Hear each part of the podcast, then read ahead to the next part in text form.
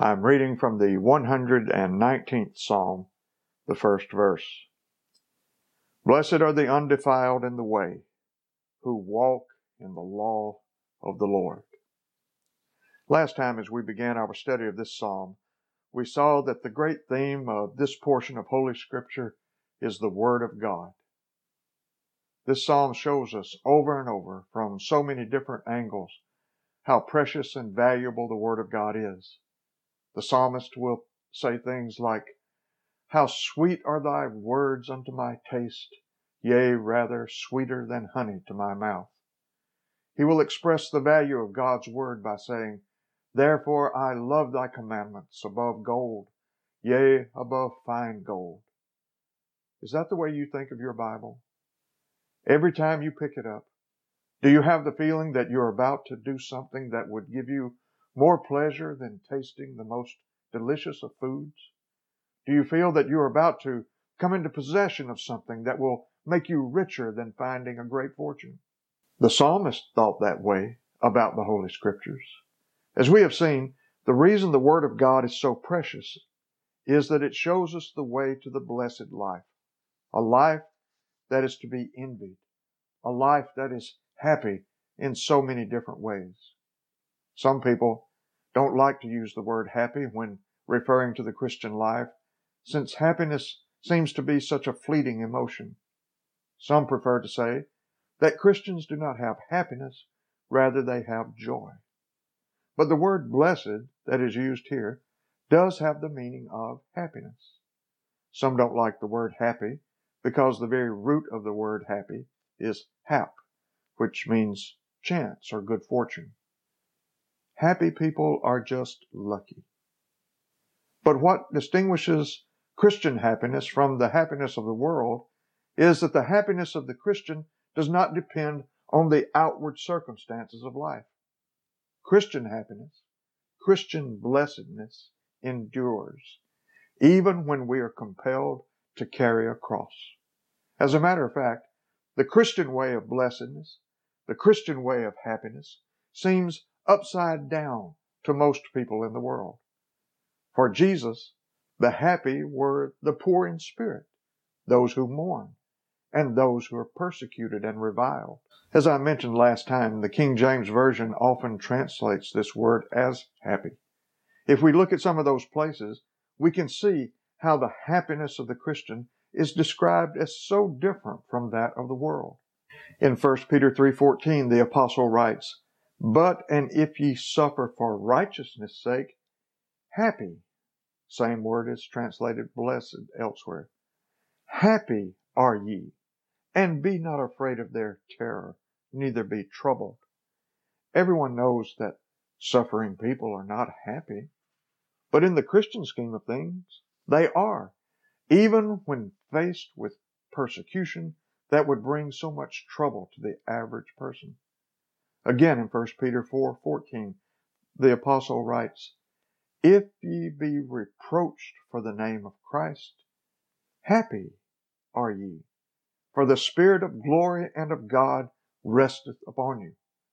Though the outward trouble may bring much pain and sorrow, the Christian is happy because during such times God's glory is manifested in their lives. In both the Old and New Testaments, the scriptures teach that the blessed life, the happy life, does not depend upon the outward circumstances that are usually associated with happiness. At this point, I need to explain that we will never come to believe that the life described in the scriptures is really the blessed life until the Holy Spirit gives us faith to see that these truths are so as Thomas Manton put it, that a poor godly man who has counted the filth and the offscouring of all things should be the only happy man, and that the great men of this world who have all things at will should be poor, blind, miserable, and naked, is a paradox that will never enter the heart of the natural man, that hath only the light of sense and carnal reason to judge of things, for to sight and reason it is nothing so. It is a difficult thing to convince the people of this world that the Christian, who is very often poor, despised, and rejected, is living the blessed life. Everything that our culture teaches and believes is that the opposite is true. The world believes that the man living in the penthouse, indulging in carnal pleasures, is living the good life. Unless the Holy Spirit has opened your eyes to see that there is no greater treasure than godliness and holiness of life, you will never believe it. The psalmist is teaching us how to live the blessed life, or as we might put it in our day, how to live the good life. My son-in-law and I have a little game we play when I ask him how he is doing or he asks me how I'm doing. The other one will usually say, Oh, you know, just living the dream. In reality, all human beings want to live the dream. There's nothing wrong with this desire. God created human beings to live the blessed life. Philosophy itself often tries to answer the question, what is the good life? And how do we attain the good life? Socrates, Plato, Aristotle, Epicurus, and the Stoics all tried to answer the question, what is the highest good? And how do we attain it? Though we may not get as technical as the brilliant philosophers when we speak of the good life, I think most of us mean a life that is as happy as possible, one that contains as little sorrow as possible. How many times do parents say to their children, All I want is for you to be happy? To quote Thomas Manton again, good, good is the cry of the world. For everything that is desired is desired as good. Well then, out of a principle of self-love, all would be happy. They would have good and they would have it forever. All men hunt about for contentment and satisfaction. I think that when we talk about the good life, we are describing a life that is filled with happiness, contentment, and satisfaction. But here's the rub. How is that life to be attained? How do we achieve this life of blessedness? A life that is so good that we would be envied, congratulated. Is the good life one filled with as much pleasure as possible? Is the good life accumulating as many possessions as we can collect? Is the good life avoiding as much pain as possible? Is the good life the endless pursuit of knowledge? When I was growing up, I think we were persuaded to believe that the good life could be symbolized by a James Bond type character, martini in hand and sitting by a roaring fire with a beautiful woman at his side. There it is, the good life. Unfortunately, because sin has corrupted our hearts and minds, we don't even know what the good life is. And if we don't know what the good life is, we certainly don't have a clue about how to attain it. Since we seek the good life in the wrong things and in the wrong way, the good life keeps receding from our grasp the more we run and lunge toward it. But the scriptures do teach what the good life is and how we can live the good life. The good life can be ours, but the only way it can be attained is in the way that God has prescribed. Unfortunately, since we are sinners, we don't approve of God's way to the good life, and we try to invent our own. As a matter of fact, if we try to attain the good life in any other way than the way prescribed by God, the result will be exactly the opposite of the blessed life. Instead of happiness, we will experience sorrow. Instead of contentment, there will be constant worry. Instead of satisfaction, we will experience perpetual disappointment and disillusionment. When we make anything in this world the chief delight of our souls, we find that those very things become a source of misery and pain to us. Look at the person who sought his pleasure in drugs and alcohol. Look at those who have ruined their bodies and destroyed their families because they could not say no to their sexual appetites. Look at those who have given themselves to fortune and fame and wound up suicides when they lost it all. Look at those who lived to gain political power and now live in constant fear of losing it and destroy so many lives in an attempt to keep it. All those who have believed that joy and peace were found in those things have discovered that their lives are filled with everything except joy and peace.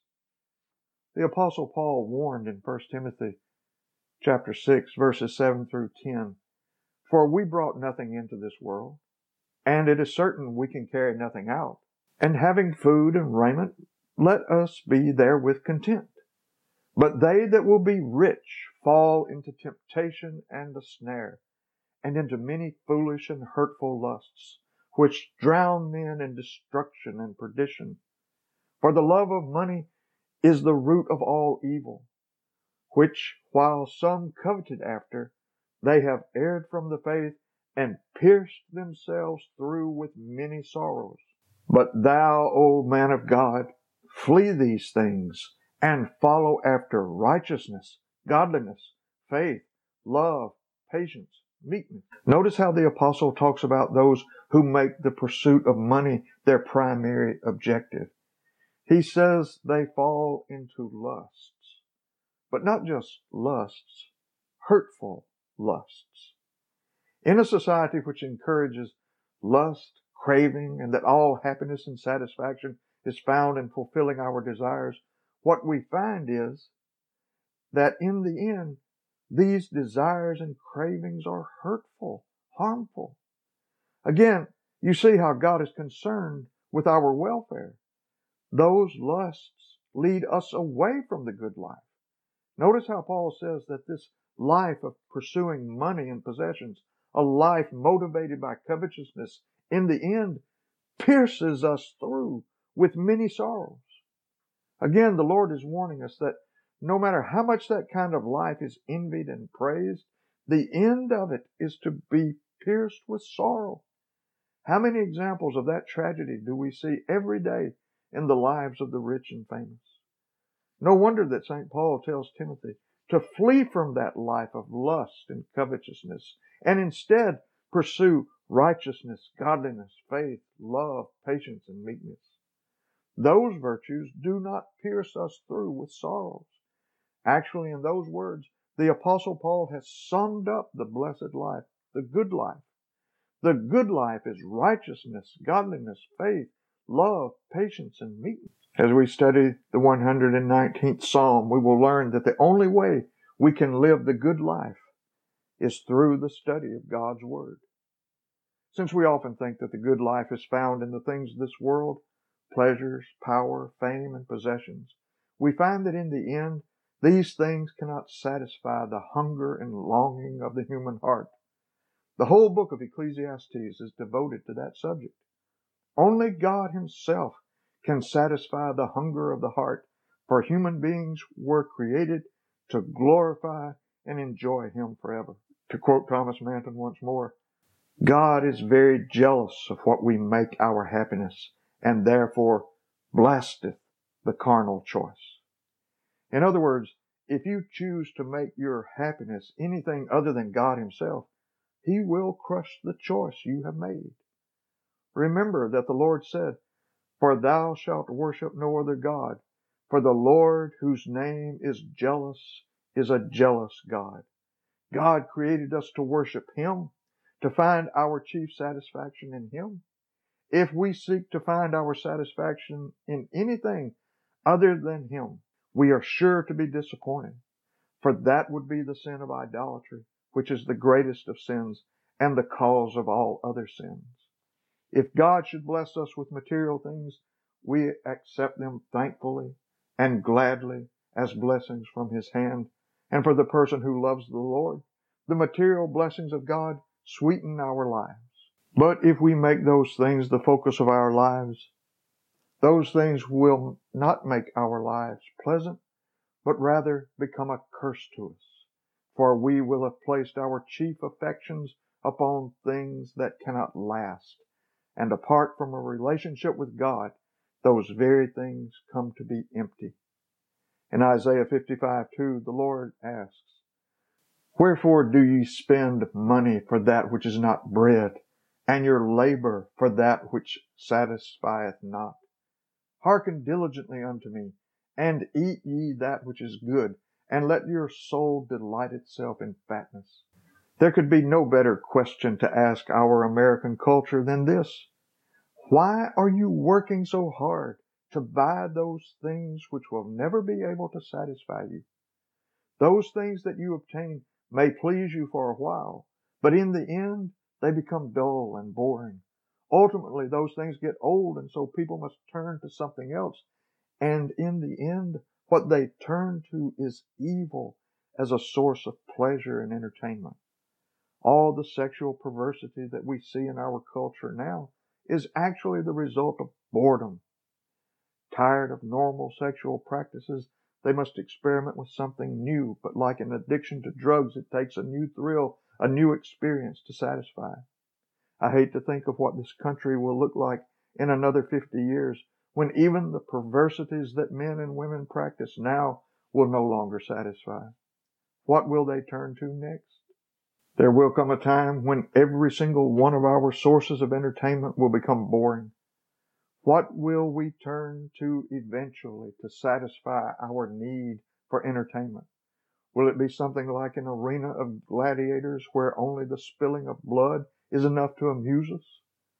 I think we are pretty close to that point even at the present time.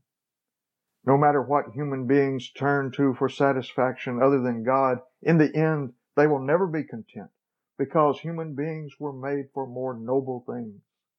Jesus said, labor not for the meat which perisheth, but for that meat which endureth unto everlasting life, which the Son of Man shall give unto you. You were made for eternal life, and eternal life is simply communion with God through Jesus Christ. It is for this reason that the great philosophers never could accurately describe the good life, because none of their answers led to knowing God. As St. Paul writes, For after that in the wisdom of God, the world by wisdom knew not God. It pleased God by the foolishness of preaching to save them that believe. Paul was familiar with the attempts of the great Greek philosophers to attain wisdom, to try to explain things like the good life. But philosophers could not find the answer to these questions because their wisdom never led to the knowledge of God. Paul says that this true wisdom could only be attained by the message he preached, the gospel. So we are back to the Word of God again. Only the Word of God can lead us to the good life because the good life is found only in a relationship with God and that relationship is only possible through Jesus Christ. It is through the Word of God, the Holy Scriptures, that we learn what that life is, how it is attained, and how to nourish and enjoy it. Matthew Henry writes, If you hearken to Christ, you eat that which is good, which is both wholesome and pleasant, good in itself and good for you. God's good word and promises, a good conscience, and the comforts of God's good spirit are a continual feast to those that hearken diligently and obediently to Christ. Their souls shall delight themselves in fatness, that is, in the riches and most grateful delights. Come and entertain yourselves with that which will be abundantly pleasing. Eat, O friends. This continual feast, this constant satisfaction described by Matthew Henry is found in the study of the Word of God. For it is the study of the Word of God that reveals to us who God is and how we can enter into communion with Him through Jesus Christ, who by the power of the Holy Spirit will enable us to walk in obedience to Him. The wonderful thing about a detailed study of the 119th Psalm is that it will drive you to Christ, to plead for forgiveness, and it will lead you to pray for the wisdom of the Holy Spirit to help you understand the scriptures and to give you the power to be able to live in obedience to that word which he has written himself. We love the Holy Scriptures because it is this book that reveals Christ. It is only by believing in Him, surrendering our wills to Him, that we can live the blessed life. We think that this book is designed only to show us how to go to heaven when we die, and it does do that. But this book is so much more. This book is also designed to show us how to live the good life in this present world. We end each morning and evening prayer service by asking God to grant us in this world knowledge of thy truth. How are we to come to know the truth in this world? We can find that knowledge only in the scriptures. In the 119th Psalm, the psalmist offers us a description of the good life, the blessed life. Everyone is seeking the good life. They always have and they always will. The psalmist said in Psalm 4 6, There be many that say, Who will show us any good? Commenting on this verse, Charles Simeon, the great 19th century Anglican preacher, wrote, From infancy to youth, from youth to manhood, from manhood to old age, the inquiry is continued. Who will show us any good? Who will show us anything wherein our minds may repose and find the largest measure of satisfaction? Agreeably to this universal sentiment, all prosecute the same object in the ways where they think themselves most likely to attain it. The merchant seeks it in his business and hopes that in due time he shall find it in the acquisition of wealth. The soldier looks for it in the dangers and fatigues of war, and trusts he shall find it in the laurels of victory, the acquisition of rank, and the applause of men. The traveler searches for it in foreign climes, in expectation that he shall possess it in an expansion of mind, and in those elegant acquirements which shall render him the admiration of the circle in which he moves. The statesman conceives he shall find it in the possession of power, the exertion of influence, and the success of his plans. The philosopher imagines that it must surely be found in his diversified and laborious researches, whilst the devotee follows after it with confidence in cloistered seclusion, in religious contemplation, and in the observance of ceremonies of man's inventions. Others pursue a widely different course. The voluptuary follows after his object in a way of sensual gratification and in the unrestrained indulgence of all his appetites. The gamester affects rather the excitement of his feelings in another way and hopes that in the exultation arising from successful hazard and from sudden gain he shall enjoy the happiness which his soul panteth after. The miser, on the other hand, will neither risk nor spend more than he can avoid, but seeks his good in an accumulation of riches and a conceit that he possesses what shall abundantly suffice for the supply of all his future wants. We might pursue the subject through all the different departments of life, but sufficient has been said to show that all are inquiring after good. In other words, everyone is searching after blessedness. But most are searching for it in ways that will bring only disappointment and ruin. This 119th Psalm tells us how to live this blessed life. Do you want to live that life? The psalmist shows us how. Again, I will repeat something I will say over and over throughout our study of this passage. If you would have the good life, study the Word of God, believe the Word of God, love the Word of God, and live the Word of God. This is the only path to blessedness. Amen.